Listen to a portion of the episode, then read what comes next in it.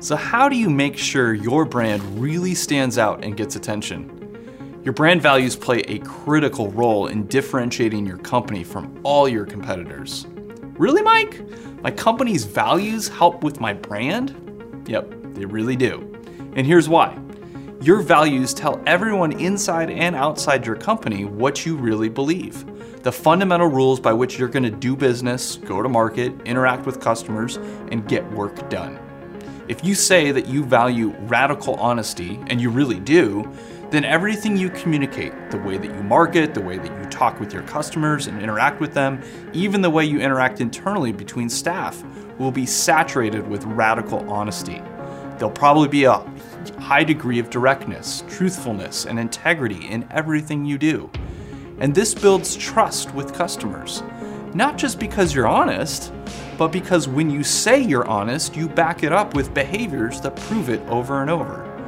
If you want an example of a brand that really gets this right, not just says what they value, but lives it out, take a great look at Southwest Airlines. And we dig more into their values in the full article, so definitely check them out in the article. But there's an issue with brand values. A lot of companies get them wrong. How? They mistake things in their business as values that aren't really values. Particularly those these two things. They mistake goals or outcomes as values, or they mistake operations for values. So let's unpack that a little bit. Mistaking goals or outcomes for values is the first one. Think about these words for a minute success, revenue, profit, growth, reputation. What are these in a business context? They're goals. They're good things. They're probably some of the things you're striving to achieve in your own business, yeah? But they're not values. why is that? Because what you're striving for is not something you inherently believe or a guidepost that tells everyone how or how not to make a decision. For example, are there times when you might sacrifice revenue, profit, or even reputation in honor of a higher value? Absolutely. Think of Amazon. They spent 15 years sacrificing profit margins in pursuit of their values of customer experience and lower prices. And not only that, but all of our goals are finite. They have completion points. But true values will stand the test of time. They don't change. So, how about number two, mistaking operations for values? This is similar to the first mistake of confusing goals with values there are some really important parts of your business that just have to be there. If you're in manufacturing, there's a definite level of quality that you must have in order to stay in business, yeah? And if you're in retail, you better have some good customer service. Or if you're an interior design firm, you'd better practice some creativity in what you do. But these don't differentiate you. Everyone in your industry has to do these things. It's just part of the business you're in.